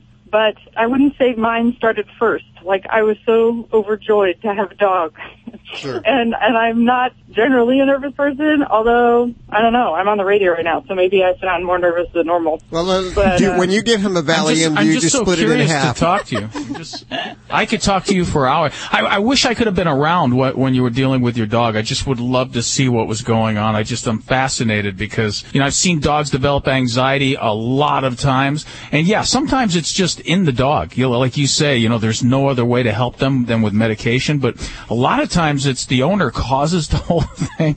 You know, and that's just what Alan I was going to say is that this ca I cannot stress enough the importance of early exposures and socializing puppies and kittens when they're young, and it, it isn't always that the the behaviors these kind of fears develop later. They, we just don't provide them with the tools to cope with those noises or those new things when they're really young, and then that starts to manifest when they're older. So, uh, really, puppies and kittens get them around noises, get them around new people, new things, because that'll go a long way. That's sure. Well, that's why Ladybug's not socialized at all, is because she hasn't been around young or Yeah. any animals. So, and now Well, when she is, she's three afraid of them. Yeah. Yeah. In your book, you talk a little bit about the usefulness of anthropomorphism. Well, so anthropomorphism or the projection of human desires and motivations and viewpoints onto other animals usually gets a bad name. Yes. Um, and I think those of us who live with other creatures, you know, we do it anyway. Like, like most people have a secret voice they use, um, to talk for their dog, you know, um, or we have conversations. I know my editor talks to her cat. Sure. embarrassed, outing her here, I guess. Um, but, uh, you know, most of us, we, we have these like, secret lives with our other animals when no one's paying attention and we feel sort of ashamed about that. And I think I think that's ridiculous. I actually think we should be public about that because identifying with them often helps us help them. But do we put Uh, diseases names on them just because we as humans suffer them? Like if if I'm depressed, do I think my animal is depressed, or if I'm bipolar, do I think my animal is bipolar? I mean, most people I talk to know, you know, that there is, there is a pretty healthy separation. You know, the thing is though, is identifying with your animal and realizing what their version of normal is Mm-hmm. helps you understand when there's a change in their behavior.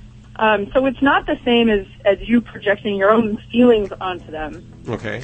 Um, instead, I think, you know, it's a way of, of thinking about changes in their behavior that can sometimes be minute and easy to overlook. And if you're paying a lot of good attention to your creature and you have an understanding that they can suffer from depression or OCD, then you're going to notice it if it happens. This is all very intriguing. Yes, it is. It's uh, made me. W- I'm going to take one of these books here, Judy. Is that okay?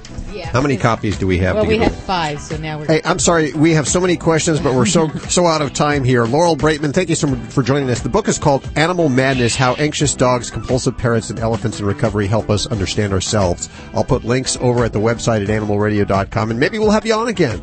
That would be my pleasure. You're awesome. You did a great job. Oh, thank you guys so much for having me. I'm a big fan. Thank Thanks. you. You're listening to Animal Radio. If you missed any part of today's show, visit us at animalradio.com or download the Animal Radio app for iPhone and Android. If you missed any part of today's show, visit us at animalradio.com or download the Animal Radio app for iPhone and Android. It's Animal Radio, celebrating our connection with our pets. And I just found out that Dr. Debbie, you have a bunch of uh, what cameras in your office or TV monitors in your office that are where are they hooked? Well, they're- just they look at pretty much all the entrances and certain work areas of a hospital. And it's nothing weird. It's you know it's a modern Is day it- controlled drugs. You know we have to just have basic security. Oh, okay. So that's pretty common and typical. And you were just looking at a uh, a bird that was uh, what was happening? Yeah. Well, yes, I, I can hear and see that there's a uh, cockatoo that is a little bit of he's objecting to uh, being examined, and there's some uh, wings flapping and some vocalizing going on, which you, you can imagine. It's kind of squawky. Is that by our friend Darius? It sure is. Yes, Dr. Darius is, he loves his birds and he's working on them. So he- he's a magician with the birds, but they still vocalize. You know, it's just they're not used to being restrained and, uh, Sure. Hey, Tom, how are you? I'm doing well, thank you. How are you? Good. Where are you today? Uh, I live in eastern Pennsylvania. I'm traveling in Massachusetts right now. Okay. What's going on with your animal? The good doctor, Dr. Debbie, is right here. well, hi, Tom. Dr. Debbie. What can we do for you? I, I adopted a dog from a shelter about two months ago, and I haven't been able to identify its breed. And um, I've looked online, and, and I suspect that he's dingo and whippet. I was wondering, I know there's DNA tests, but I was wondering if you could tell me anything about dingoes or um, maybe help me identify the breed. The true dingo is a wild Australian dog. Um, so the likelihood of having a true dingo or dingo hybrid in the states, mm, not terribly likely. um, now there are a lot of breeds that look like dingoes, and I get a lot of Shiba Inus that some folks will say they think are dingoes. Um, some of the Spitzes and such, sometimes they can look like them. But uh, there is an, actually a what they call the American dingo, which to me doesn't really quite look the same. Um, but that's an actual breed that's out there now. You mentioned DNA testing, and um, for me, I'd say that's probably the most definitive way that we're going to know. Sometimes we can go with some general characteristics on the body shape, the type, um, and you mentioned something like a whippet. In whippets, because they're a sight hound, they kind of have those nice, lean, tucked up abdomens like greyhounds. Um, they tend to be very lean dogs, muscular, tall, um, but I really look for that abdomen, that tucked up look to them. Um, as far as some of the other characteristics, if you're describing what looks like a dingo, we could really cross over many different um, breeds there. Um, whether it is something like a Shiba Inu, which is actually a Japanese dog, um, or if we get into the Spitzes. Um, so, you know, it probably can't help you a whole lot with that, but it, it would be something fairly easy to do a DNA test and get some good information. Now, does your pet have any special behavior characteristics that we can kind of help to narrow this down? Well, the other day, uh, a guy walked up to me and asked me what kind of dog it was, and I, I said I didn't know. He said, "Well, it looks dingo. He, he spent some time in southern Australia." He said, um, "Does he jump straight up in the air?" I Uh-huh. said, "Yeah, he does." He said, "Well, yeah, I think that's dingo." And um, he also scavenges like a wild dog. He'll eat dead frogs and like snake skins, and um, so Uh-huh. I've never. I, I've had two other dogs, and I've you know never seen that. He also looks like the Australian dingo, the curly tail like a dingo, but then you know also has Yeah. whippet features. He runs like a an Italian greyhound. As much as we might want to make a dingo, I'm I'm going to say it's very unlikely, and mostly also because um, for dogs that are dingo crosses, they, they still retain a lot of their wild dog uh, behaviors. So they're not really domesticated animals. They don't tend to behave as well as pets. And people that do have dingo hybrids, um, they tend to be more like um, many of the wild dog crosses. So uh, probably not. So I'm going to probably dispel that myth. Um, but I would say DNA testing would be great. Um, the jumping behaviors and the and the foraging behaviors, you know, some dogs are just really adept at finding things. And if I b- bury a little bit of chocolate anywhere within my backyard, I'll guarantee you my dog is going to find it. So the jumping behaviors, you know, I say that a lot in Jack Russell Terriers, um, that they can just have springs in their feet. Um, so nothing there really makes me want to believe that you got a dingo on your hands, but uh, maybe just some really crossed over little small breed type dogs that have a lot of energy, maybe some hunting background in their genetics. But, uh, you know. I, I, I'd encourage you do the DNA testing. Here's the thing with the DNA test, and, and of course we have lots of experience with the DNA tests. We did the uh, the cheek swabs and we did the uh, blood tests. But the one criteria is that it had to be a part of a breed profile that the that was part of the test, and the dingo not being part of it. We could rule out it being the dingo, but we couldn't uh, give a positive that it is the dingo in any of the DNA tests that are out right now. You know that. Um, Okay. What can you tell me a little bit how the DNA process works? Well- So you said a, a, a saliva swab. Is that Yeah, we did the saliva swab test twice, and we, we were not really happy with the results. We got No. different results. Different results from both of them. So we went ahead and we did the blood one. Uh, it's called the Wisdom Panel by Mars, and we were able to. You can order it online, and they send you a kit, and the kit has a tube. And what you do is you take the dog to the vets. The vet will draw the blood, put it in the tube, and there's a ma- there's a package. They can just drop it. That comes with the kit. They can drop it in the package. It'll be mailed back to the company with all your contact information, and then about oh, six to eight weeks later, they will contact you with all the information from the results and the type of dog breeds that they found in the blood. It is true that they only can identify. It's like the AKC yes. registered identified breeds. And the dingo not being an AKC registered Right. breed. But it might be, it might tell you some other breeds. The Whippet should be on Yeah. there. I don't know about the Shiba Inu. And if there's any other Oh, yeah. breeds in there, they should be on there. So it'll give you an idea. At the test cost, I think about $150 Is it that for the blood. Yes, it I is. it was for less the- than that. Oh. Well, it might be by now. I don't know. You'd have to look. I can't But it's uh, it's Mars Wisdom Panel. It's Mars Wisdom Okay. Panel. Yep, That's that's, the, the, company. Yeah. And that's what we use it here at our office. And I'd have to say it's, it's very valuable because not only, you know, for the cocktail conversation, what breed of dog is my dog, but medically, you know, for either behavioral training and just the disease incidence and background, it's important to know what kind of dog you have. So if you have a herding breed, you can be prepared for some of those behaviors. Um, some dogs, especially with the wisdom panel, they do pre-screening with the blood panel. So you can actually, with many different genetic diseases, get a pre-screening for that for some of the different retina diseases. It, it may not be 100%, but it'll give you a guideline if, if that's a concern. You need to look into that with your vet. So. Cool stuff. Let me let me know what you end up doing there, Tom. And thanks for giving us a call today. Okay, can can you give me a website that I can look Yeah. I'm for- going I'm going to go look it up right now, and I'm going to put you on hold. Judy will get it for you. Uh, It's actually wisdompanel.com. look at look at Dr. Debbie. Hey, I'm familiar. Yes, we do use that product. So, yes. Wisdom Panel. And we'll put a link over at animalradio.com for, and of course, links to everything you've heard on today's show over at animalradio.com. That's all we have time for today. Hey, thanks for joining us. In between now and next week, download the Animal Radio app. Do it now. It's a free download for iPhone, Android, and Blackberry. Bye bye. Bye. Keep barking. This is Animal Radio. Network.